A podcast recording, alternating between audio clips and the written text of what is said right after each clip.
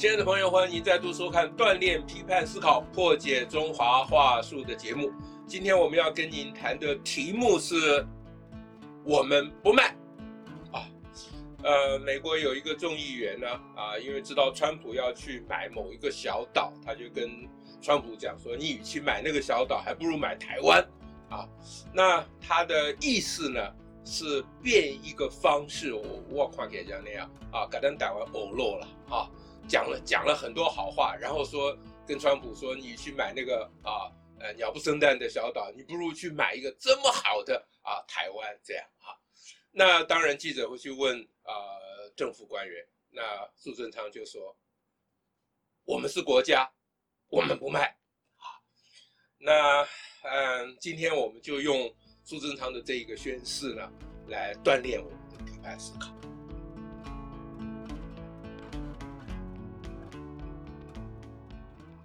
第一点呢，要跟大家谈说，这个“我们不卖”这句话到底是什么意思？我们不卖这句话，它有个非常明确的意思，它其实不是跟川普讲，也不是跟美国众议员讲，因为他们川普跟美国众议员并没有真的要买台湾了啊。他的意思就是向全世界宣布，我们不卖，我们是台湾，我们就是我们自己。再进一步引申，他的意思就是说，连这么啊欣赏我们、把我们视为珍宝的美国，我们都不卖它了。那么那些一天到晚糟蹋我们、把我们踩在脚底下的那些对那个对象，我们当然是绝对不卖。所以这个宣誓的对象当然就是中国。但这个宣誓的对象还不只是中国，更重要的是对于在台湾内部那些。透过各种方式想要把台湾卖掉，谋取他们自己私利的人，苏贞昌义正言辞地告诉他们说：“我们不卖。”啊，所以这是跟大家讲的第一点。那第二点呢？呃，要跟大家一起来思考，就当你那么的啊，这个意气风发啊，意志坚决的说你不卖，那你到底有什么东西？可以让你那么得意的、那么骄傲的说你不卖呢？如果你手上空无一物啊，你口袋空无空空如也，你说我不卖，那不是一个笑话。所以第二个要跟大家谈说，我们到底不卖什么？那 大家马上会想到，就是说啊，自从防疫这一段时间以来，台湾在防疫上的表现。已经是世界的不只是第一名了啊，他是第一名的第一名的第一名的第一名了啊，是在第一名很前面的第一名了，全世界都看到了。那防疫这件事情，我们表现这么好，那我们就是不卖我们的防疫的这些本领、这些技术啊、这些啊操作的手法吗？不是的，防疫的表现。只是外在的成果，防疫能够做好，它其实有非常非常多背后的基础啊，它其实是每一个人努力的结果，并不是民进党政府团队唯一的功劳而已，绝对不是的啊，因为很简单啊，你政府随便说什么事情，如果人民不配合，这件事情都没功了，都拜拜了啊。那 我我我认识一个。我有一个盲人的朋友啊，啊，这两天他才跟我讲，他说他他上捷运啊，啊，有一天没有带拐杖，那很快就有一个人跑过来跟他讲说，你今天怎么不带拐杖？他说啊，你怎么知道我没带拐杖？他说，我们都从上面一直看着你，你每天搭捷运，我们都会派人来做引导，你难道不知道吗？啊，那他说，可是我我我我今天没带拐杖，你怎么会知道？他说：“你你怎么知道我是盲人啊？”他说：“你你进来刷卡的时候，你的卡就显示你是需要引导的人，我们就等着要派人引导，但是你居然没带拐杖，哈。”那这个盲人的朋友就跟这位啊捷运站的，其实他派的是一位引导员来，就跟着引导员讲说：“呃，那那我不带拐杖是有一个原因的，是因为我觉得我带着拐杖总是会被人家当成弱者，我不愿意这样。”他就跟他讲了这一段话以后，以后他还常常碰到这位引导员啊，有时候他也就没带拐杖，因为他视力还有一点，不是完全全盲了啊。那这个引导员就呃就就每次都跟他讲说，哎，你今天是强者，你今天不是弱者啊。他听这个故事，哎，我心里就非常的这个 啊，对不起，嗯，好，抱歉，刚才呃是是。对不起啊，我我请我们同仁把它剪掉，好不好意思。那，呃，那那听到听到这个盲人的故事，我为什么要讲这盲人的故事呢？其实盲人这个故事就代表台湾现在最最重要的精神，就是我们对于所有啊需要帮助的人、陷入危难、陷入困难的人，我们都愿意啊撑他一把啊。那捷运上的这个安排。这个已经是超越先进世界，呃，世界先进国家的水准了。那可是我们防疫整个的措施就是这个精神，而且比这个精神更进好多步，啊。那呃，现在各位年年轻的朋友，你们可能呃不太了解我刚才为什么会失态哈。其实，呃，你们大家没有经历过那个年代，呃，从很早很早。吴浊流的时代，他写一本书说亚细亚的孤儿，那就是指的台湾。这么多年以来，我们台湾在这个世界上，对不起，对对不起啊，我接着讲刚才讲，这么多年以来，我们台湾在这个世界上，受尽了欺凌啊，受尽了压迫。那么，一直到今天，啊，我才真真正正的确定说。我们在这世界上是真的站起来。虽然这些年来，我一直跟人家讲，跟很多朋友讲说，台湾真的很好，台湾比美国还要进步。不过老实说，我自己心里也不是那么的笃定，因为唱衰台湾的人实在太多了。可是这一次的防疫的表现，让我们真真正正的觉得说，啊，我们真的不是一个简单的国家，啊，我们在这世界上虽然不被人家正式的承认。但是没有一个人在这世界上，全世界没有任何任何一个人，包括中国人，他们都没有办法不承认台湾是在世界上站得稳稳的，站得好好的。哎，真是站到站得让人觉得，哎，我我不知道怎么形容，就是站得让人家会觉得我们不卖。好，我们到底不卖什么呢？就是不卖我们到现在所取得的这些成就。这个成就是要透过防疫这一次的表现，让我们每一个人心里都真正笃定说，这是真的。我们不是只有会照顾盲人，我们不是只有很好的鉴保制度，我们不是这样，我们不是那样而已。我们真真正正就是了不起啊！这是跟大家谈第二点。那第三个呢，就要谈说，啊，其实我觉得我们不卖的啊，各种事情里面，最近。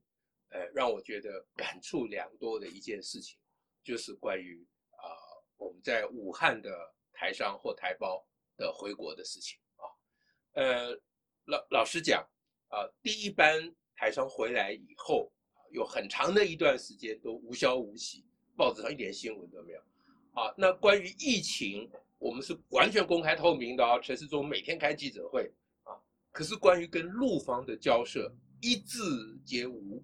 那我当然心里知道，跟中国的很多交涉，实际上是没有办法公开的。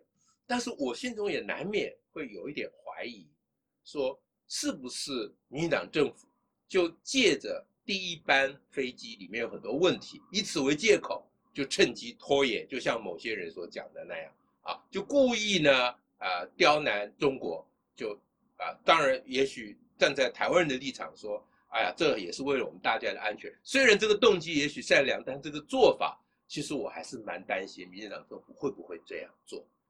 为什么我会担心这件事情呢？因为这涉及我刚才讲台湾的真正的精神，就是可以有人对台湾无情，但是台湾不能对自己的同胞无义。这个基本的原则非常非常。非常重要，这也就是我们不卖的内容之一啊。所以我会担忧说，会不会民进党啊暗中的就在故意拖延。那所以当第二班飞机回来的时候，我真的是非常非常的，我看到好多人都整夜的啊不睡，要等着这个班机回来，看看事情是怎么样。大家会觉得说奇怪，这些人这又不干我们你的事，你那么该去关心干什么？我我我当然关心啊，这是台湾的事，台湾事就是我的事啊。所以第三个要跟大家讲说，能够好这一段时间，现在我们知道这一段时间啊，这个总之上一天到晚讲有政府有政府啊，有政府到底干嘛呢？有政府光会收税金吗？啊，有政府呢，真正这一段时间确确实实一直在努力，想要把台商接回来啊，这个我非常非常的高兴啊，我非常非常骄傲啊。虽然在媒体上很多报道啊，说很多台商好像对。政府啊，或者蔡英文政府，或者是对真正对台湾都不是非常的友善。我当然不是说每个台商了啊，但是有一些台商确实是这样啊。但是即使是这样，我们还是要把他们接回来啊。这也就像黄安这种人啊，我我当然赞成这个要设黄安条款，赶快修这个健保条例的。但是我们一直允许黄安在媒体上随便讲他的话，我们允许黄安就是。病危的时候，呃，不是病危了，病急的时候就跑到台湾来就医，啊，享受台湾的医疗资源。我我们允许这个，我们坚持这个，他可以无情，我们不能无义啊！哇，这个是我们非常宝贵的一个价值，我们不卖啊。那再下一点，第四点，我要跟大家讲说，那这个台商回来啊，这一次的第二次的这个包机，或者是说啊，随便你有什么名称了啊，那么。到底真正我们做了什么啊？那跟中国协商那一部分没有人知道，我当然也不可能知道。那但是就这一次现场的处理啊，那么大家在媒体上已经看到一些，我要跟大家啊讲的这些事情的意义。其实你要想想看，我们派过去的人，呃，就是几个几位医师、几位护理，那也许还有一两位行政人员，我不知道了啊。带队的人，总共你你想想看，我们派过去不会超过二十个，不会超过二十个。那你这个二十个人，最多就算二十个人，在那么大的一个国家，对你那么不友善的一个政权之下，那你要怎么样坚持我们的原则呢？那事先当然都说好了，要这什么什么横滨模式，这个模式那个模式，但到了现场，中国中国官方真的会如他们所跟你说好的条件那样执行吗？现场就发现，果然就是出有很多状况。那大家心心中会怀疑的就是，那为什么会有人不报道？啊，有人临时上上飞机前说他不来了，这到底是怎么一回事？啊，那呃，这个这个等一下再讲啊。那到底我们用什么方式能够坚持在飞机上 完全照我们的防疫的规格来做呢？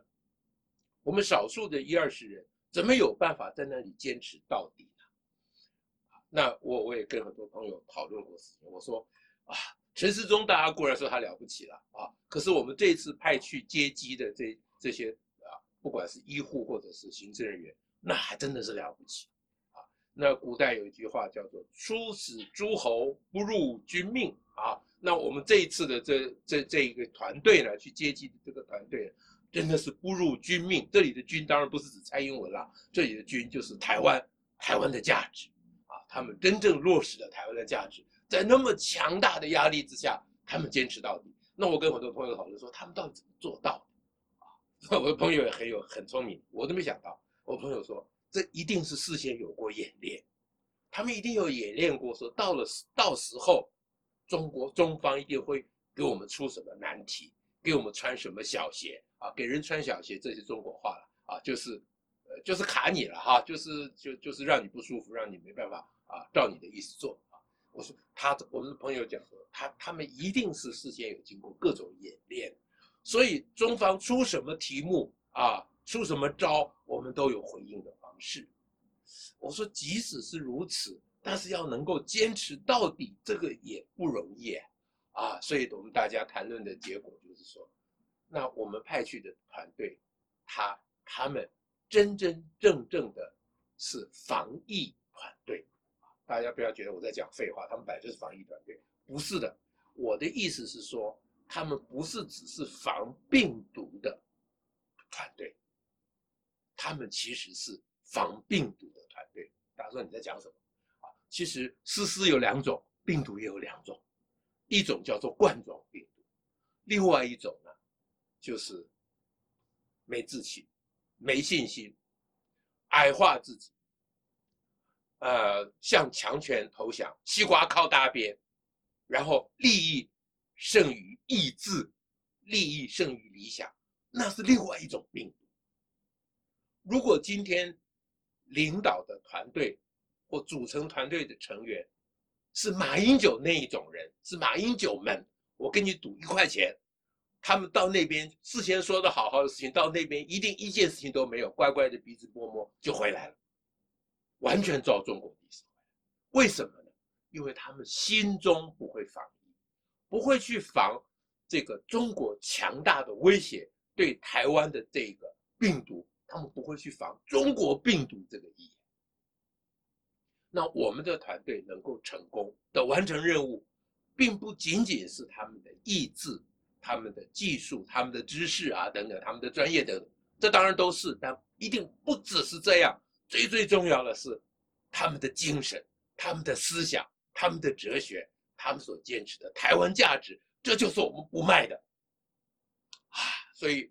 他们这一次能够成功的把啊台商台胞接回来，而且最后中国方面要要塞三十个人进来，我们硬是把它推掉，能够坚持到这样，我觉得真的是非常非常非常非常的了不起啊！那再下一点就要跟大家讲说，那到底大家心中一定会想说，那到底为什么会有人说的好好的？我是说啊武武汉的台商啊或台胞说的好好的，为什么倒是不报道啊？那么。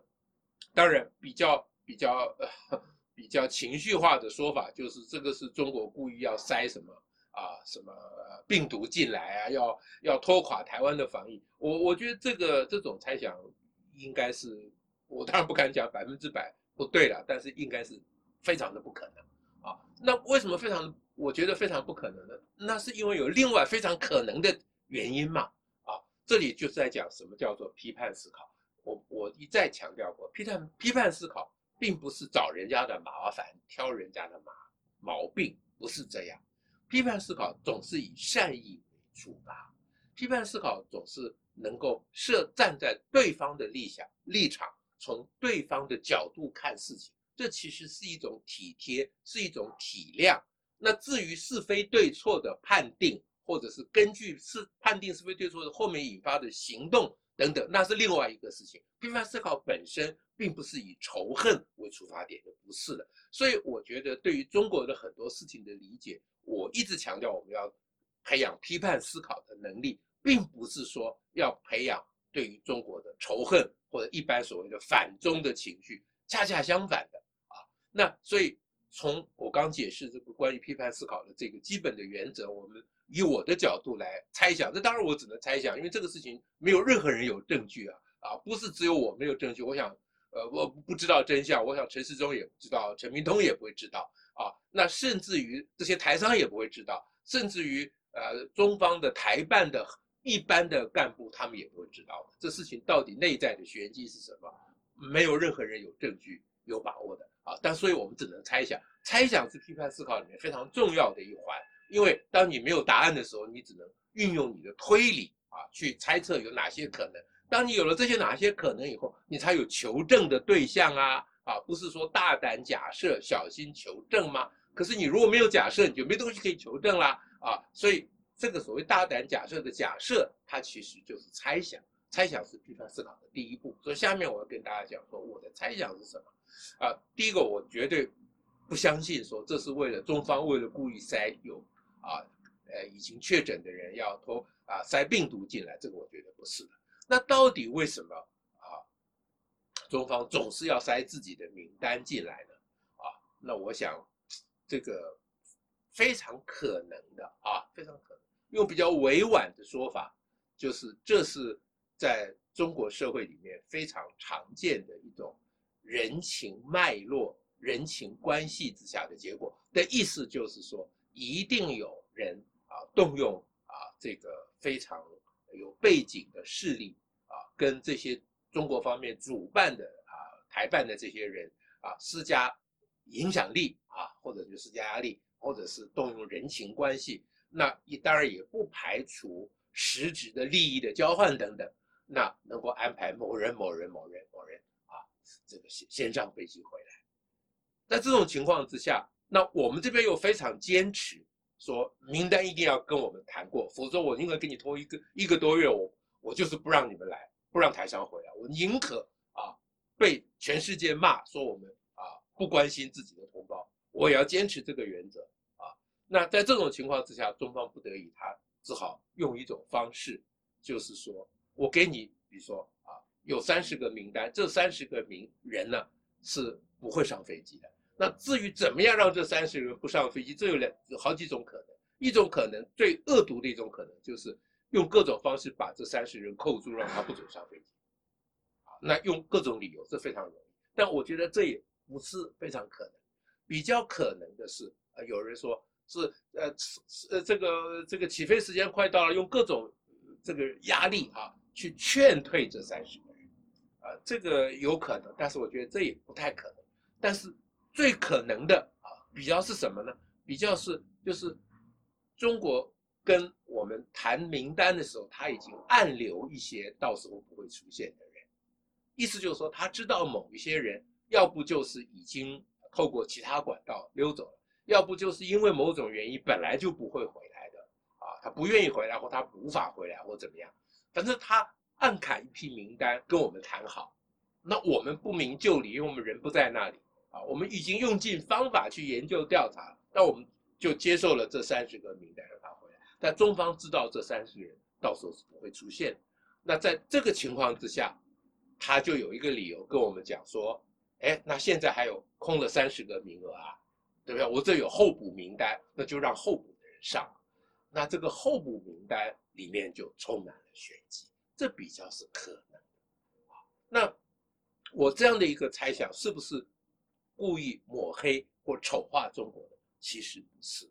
大家如果对于啊，不要说中国，对于我们台湾二三十年以前的情况稍微有所了解的话，你就会觉得，这个在中国或者是在二三十年以前的台湾，啊，或者在中华文化影响之下的任何地方，这都是叫做常识啦，啊，哪有做任何事情可以不动用关系而能够做得成的呢？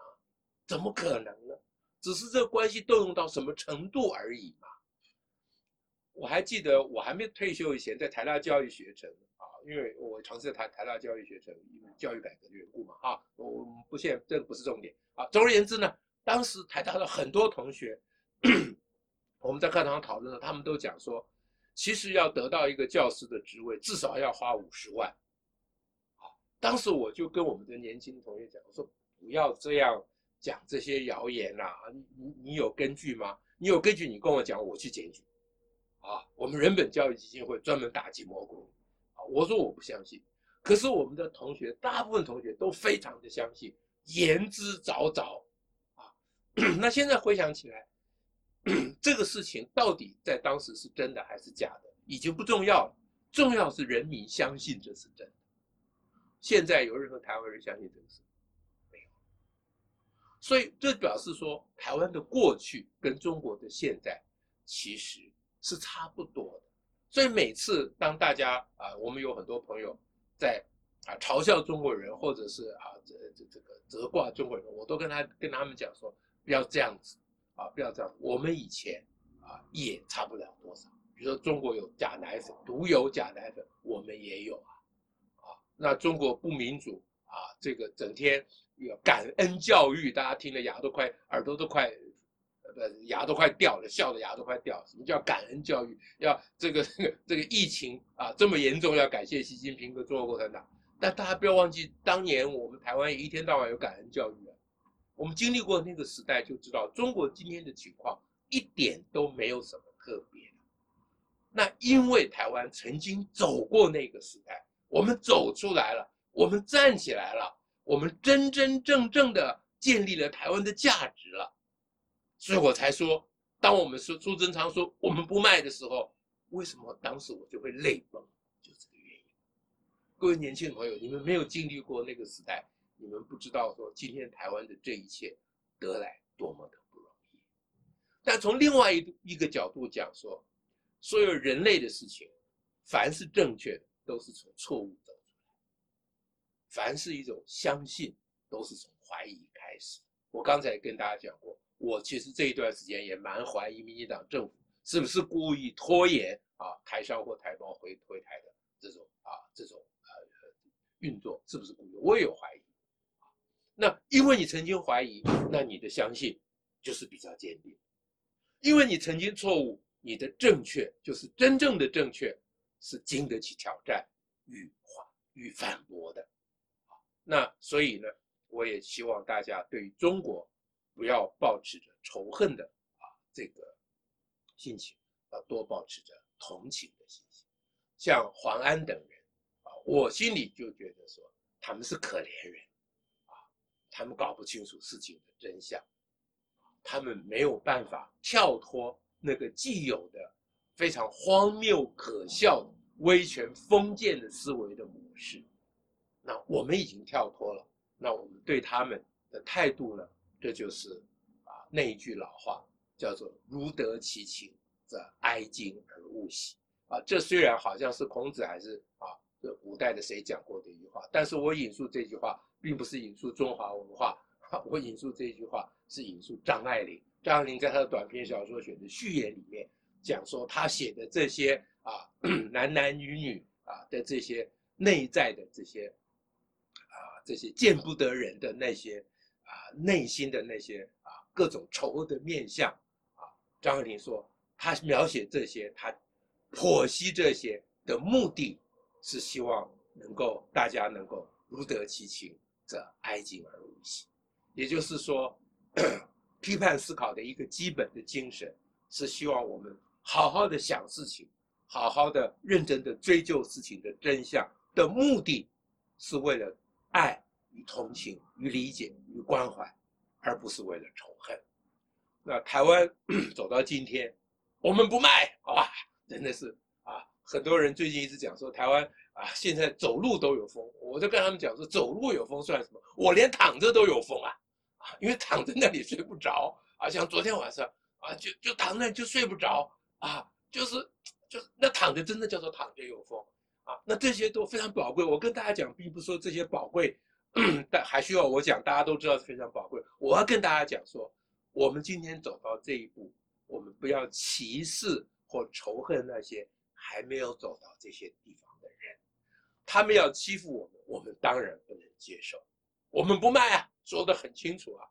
但是我们内心还是抱着对人的一个普遍的人道的关怀，这是非常非常重要。台商这次能够顺利的回来，预计接下来还会有好几波能够很顺利的回来，真真正正的是台湾人的骄傲。台湾人的骄傲并不仅仅在我们在病毒的防疫上可以做得非常好，我们在对于任何啊这些封建的思想、威权的主张这些对我们的各种的欺压与糟与欺凌与糟蹋，我们都有一个。很健康，很能够坚持到底啊，绝不挑衅，但是绝不妥协的这样的一个态态度，这样的一个做法，一直走到今天，这件事情我们要把它推广到任我们全世界哈，至少推广到全世界的任何角落。我前面讲过，我有盲人的朋友，他们怎么样感念我们台湾今天的这个局势啊，这个对于这个人道的关怀。那我们台湾还有很多地方需要努力的哦，啊，我们还有小孩读书读得不好，一天到晚被人家骂，不要这样子，啊，我们台湾还有人犯错啊，杀了人，啊，我们不要仇恨他，啊，那我们还有很多事情要努力，我我我我们非常骄傲，但这不表示我们就没有缺点了，我们还有缺点啊，那我们一方面啊，这个。